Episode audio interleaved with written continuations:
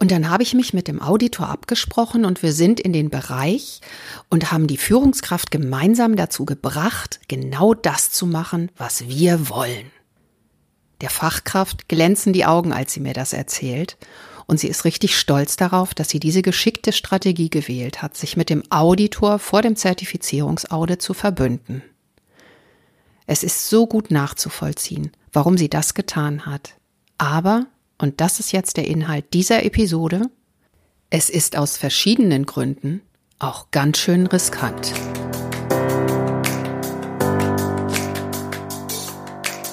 Mehr ach so als ISO.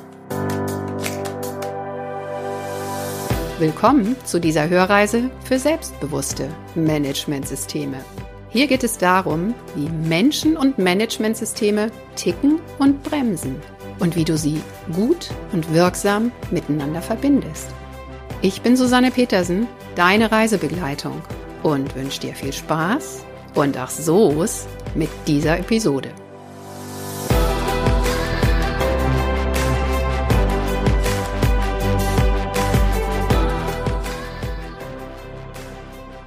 Ja, hallo. Schön, dass du wieder dabei bist.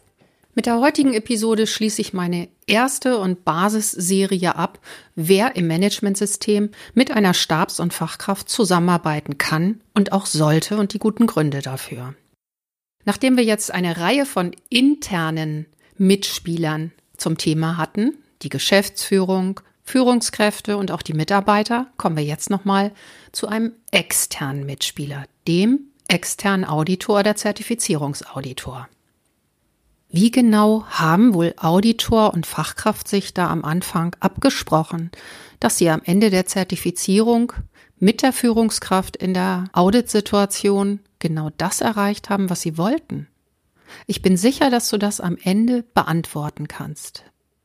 Bis dahin machen wir eine gemeinsame Reise und mein Fahrplan ist zunächst werde ich dir zwei Szenarien aus einem Betrieb präsentieren, aus einer typischen Zertifizierungssituation. So ähnlich habe ich sie erlebt und sie sind für mich repräsentativ für zwei recht entgegengesetzte Verhaltensweisen von Auditoren, die ja vielleicht auch mit den Fachkräften abgestimmt sind. Nach diesen beiden Szenen aus dem wahren Leben möchte ich diese Situation kurz analysieren und den ein oder anderen Impuls geben, was hier wichtige Punkte, Aspekte und Kriterien sind, so dass du diese Szenarien hinterher selbst auch bewerten kannst. Und am Ende kannst du dann sagen, wo du gegebenenfalls in deiner Zusammenarbeitspraxis einen Unterschied machst oder in Zukunft einen machen wirst. Die erste Episode, die erste Geschichte, die ich dir erzählen möchte, ist eine Zertifizierungssituation, in einem großen metallverarbeitenden Unternehmen mit einer Vielzahl von wassergefährdenden Anlagen. Und es hat in dem Betrieb auch schon in den vergangenen Audits in einem Bereich immer wieder Probleme gegeben mit der regelmäßigen Überwachung. Und jetzt geht der Zertifizierer vor Ort, stellt wieder fest, es gibt hier Lücken in der Überwachung. Manche Anlagen sind nicht erfasst, andere sind gar nicht geprüft. Und nun geht es darum, wie gehen wir damit um. Der Zertifizierungsauditor sagt an dieser Stelle, hier müssen wir ein Nachaudit machen und da möchte ich dann eine vollständige Erfassung der Anlagen in diesem Bereich sehen, inklusive Bewertung. Und wenn Sie das nicht vorlegen, dann sehe ich Ihr Zertifikat wirklich gefährdet. So, und als Kontrastprogramm jetzt die zweite Story. Die spielt wieder in einem Krankenhaus. Und hier geht es um das Thema Strahlenschutz. Mit dem Strahlenschutzbeauftragten sind wir jetzt eine Weile durch verschiedene Bereiche gewandert und haben festgestellt, dass auch hier nicht alle Anlagen erfasst sind, dass auch nicht alle Anlagen nachweislich überwacht wurden. Und dieses Problem taucht nicht zum ersten Mal auf und an der Stelle sagt der verantwortliche Arzt, der Strahlenschutzverantwortlich ist, meine Güte, wie sollen wir das denn Ihrer Ansicht nach machen? Darauf der Auditor. Woher soll ich das wissen? Das können Sie bestimmt besser beurteilen als ich. Ganz schön dreist, habe ich gedacht. Damals zumindest. Hast du schon überlegt, welchen Auditor du dir gewünscht hättest? So, und jetzt möchte ich dir gerne diese beiden Szenarien kurz kommentieren. Ich halte das letzte für eine gute Strategie, weil es deutlich macht, ich habe nicht die Verantwortung dafür, für euch Prozesse zu definieren und für euch Wege oder Tools und Methoden zusammenzustellen. Meine Verantwortung ist lediglich, ich stelle fest, wo ihr von der Norm abweicht und von den Normzielen und wo nicht. Würde der Auditor in dem Bereich zu der Frage eine Antwort präsentieren, so wie in unserem ersten Beispiel, dann würde er die Verantwortung übernehmen, die eigentlich bei den Führungskräften im Unternehmen liegt. Denn Aufgabe dieser Führungskräfte ist Arbeitsteilung zu organisieren und sobald der Zertifizierer Wege und Methoden vorgibt, geht er in die Verantwortung der Führungskräfte. Meine Beobachtung ist, das kann er nur da tun, wo ihm diese Verantwortung auch überlassen wird. In manchen Unternehmen, und das sind dann solche, wo eine Fachstelle, eine Fachkraft keine Unterstützung von Seiten der Führung kriegt, in diesen Unternehmen herrscht eine Art Führungsvakuum. Denn die Führungskräfte interessieren sich nicht für das Managementsystem, wollen lieber in Ruhe gelassen werden und die Fachkraft weiß nicht, wie sie da tatsächlich auch den Rückenwind, den Drive herkriegen soll und steht mehr oder weniger alleine da. Hier ist es natürlich sehr verführerisch, sich mit dem Zertifizierer zu verbünden und den quasi auch als Unterstützer zu nutzen. Aus der Perspektive einer Fachkraft, die halt von allen guten Geistern verlassen ist, ist das aus meiner Sicht eine wirklich nachvollziehbare Strategie. Jetzt mal zur Perspektive des Auditors. Wenn einem Auditor im Audit diese Frage gestellt wird, die wir im letzten Beispiel gehört haben, ja, wie sollen wir das denn machen? Dann ist das eine Situation, die sehr verführerisch ist. Verführerisch dahingehend, in die Schuhe eines Beraters zu steigen. Die meisten Zertifizierungsauditoren sind ja auch Berater und haben das Know-how oder haben zumindest Best Practices und Ideen, eine Antwort zu geben. Und hier sich deutlich abzugrenzen, ist nicht immer ganz einfach. Das ist ein Konflikt, den ich aus meinem Beratungsalltag auch kenne.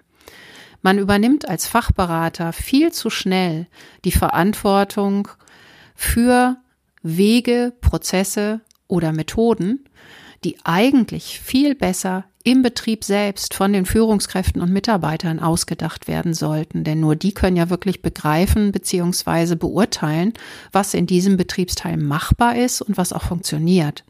Kann man unterstützen durch gute Fragen oder Impulse, aber entschieden werden sollte dann im Betrieb. Aber es macht ja so viel Spaß zu helfen mit der eigenen Erfahrung und Expertise. Das geht mir nicht anders. Also dieser Verführung standzuhalten, das ist schon eine echte Herausforderung. Gerade auch wenn man es gut meint, zum Beispiel mit der Fachkraft, deren Situation man nach diversen Zertifizierungen vielleicht auch gut kennt. Aus Sicht der Führungskräfte ist so ein engagierter Auditor und eine engagierte Fachkraft dazu natürlich erstmal eine Erleichterung. Wenn mir jemand die Verantwortung abnehmen will, dann gebe ich sie auch gerne ab. Schließlich entlastet mich das, zumindest in dem Moment.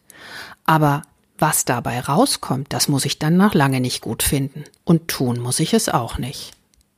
Und so kommt es auch oft in der Praxis wieder zu der Aussage, das machen wir nur, weil der Zertifizierer das so will. In Klammern. Aber eigentlich finde ich das richtig blöd. Akzeptanz und Engagement, gerade auch auf Seiten der Führungskräfte, haben also ganz viel mit dem Thema Entscheidungen zu tun. Und wer hier Entscheidungen trifft, kommt das alles aus der Zertifizierung und vom Auditor oder von der Norm, dann habe ich auch keinen Grund, mich damit zu identifizieren und mich dafür zu engagieren. Kann ich nachvollziehen. Geht uns, glaube ich, allen so, auch im privaten Bereich. Wenn jemand über meinen Kopf hinweg entscheidet, hm, dann ist es für mich ein leichtes, mich auszuklinken. Nach diesem kleinen Ausflug in die Motivationspsychologie jetzt noch mal eine kleine Zusammenfassung der wesentlichen Aspekte. Ich habe dir zwei Szenarien vorgestellt, in denen ein Zertifizierungsauditor sehr weit gegangen ist mit seinen Vorgaben. Das war das erste Szenario oder sich sehr zurückgehalten hat. Das waren zwei Extreme Und mit der Darstellung der verschiedenen Perspektiven der Beteiligten möchte ich auch deutlich machen, dass es hier kein richtig und kein falsch gibt, sondern dass jeder Beteiligte auch immer gute Gründe hat für sein Verhalten.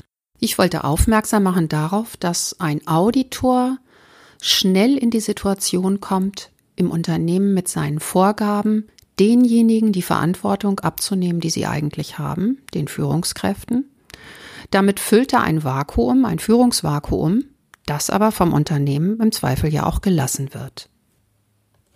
Hier ist es sicher auch nicht einfach zu erkennen für einen Auditor, ob ein Unternehmen lediglich das Zertifikat erhalten will oder sich tatsächlich auch inhaltlich und fachlich weiterentwickeln will, lernen will zu dem Ziel der jeweiligen Norm. Ist letzteres der Fall, kann die Zusammenarbeit mit einem externen Auditor oder einer Auditorin aus meiner Sicht sehr unterstützen. Und zwar genau da, wo es darum geht, die Norm zu verstehen und zu interpretieren. Zum Beispiel dazu, welche konkreten Ziele die Norm hat und was genau der Nutzen dahinter für das Unternehmen ist. Oder was unbedingt sein muss, was sein kann und was auch sein darf.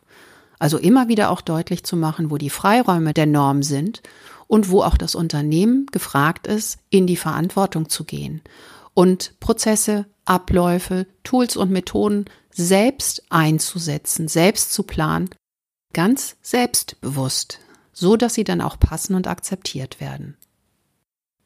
Und damit sind wir auch schon wieder am Ende. Das war die letzte Folge aus der Reihe Akteure der Managementsysteme und mit wem kannst du dich verbünden und vor allem warum. Im Januar geht's weiter und zwar mit einer neuen Serie, die dann nach dem Wer in den Managementsystemen konkreter auf das Wie eingeht.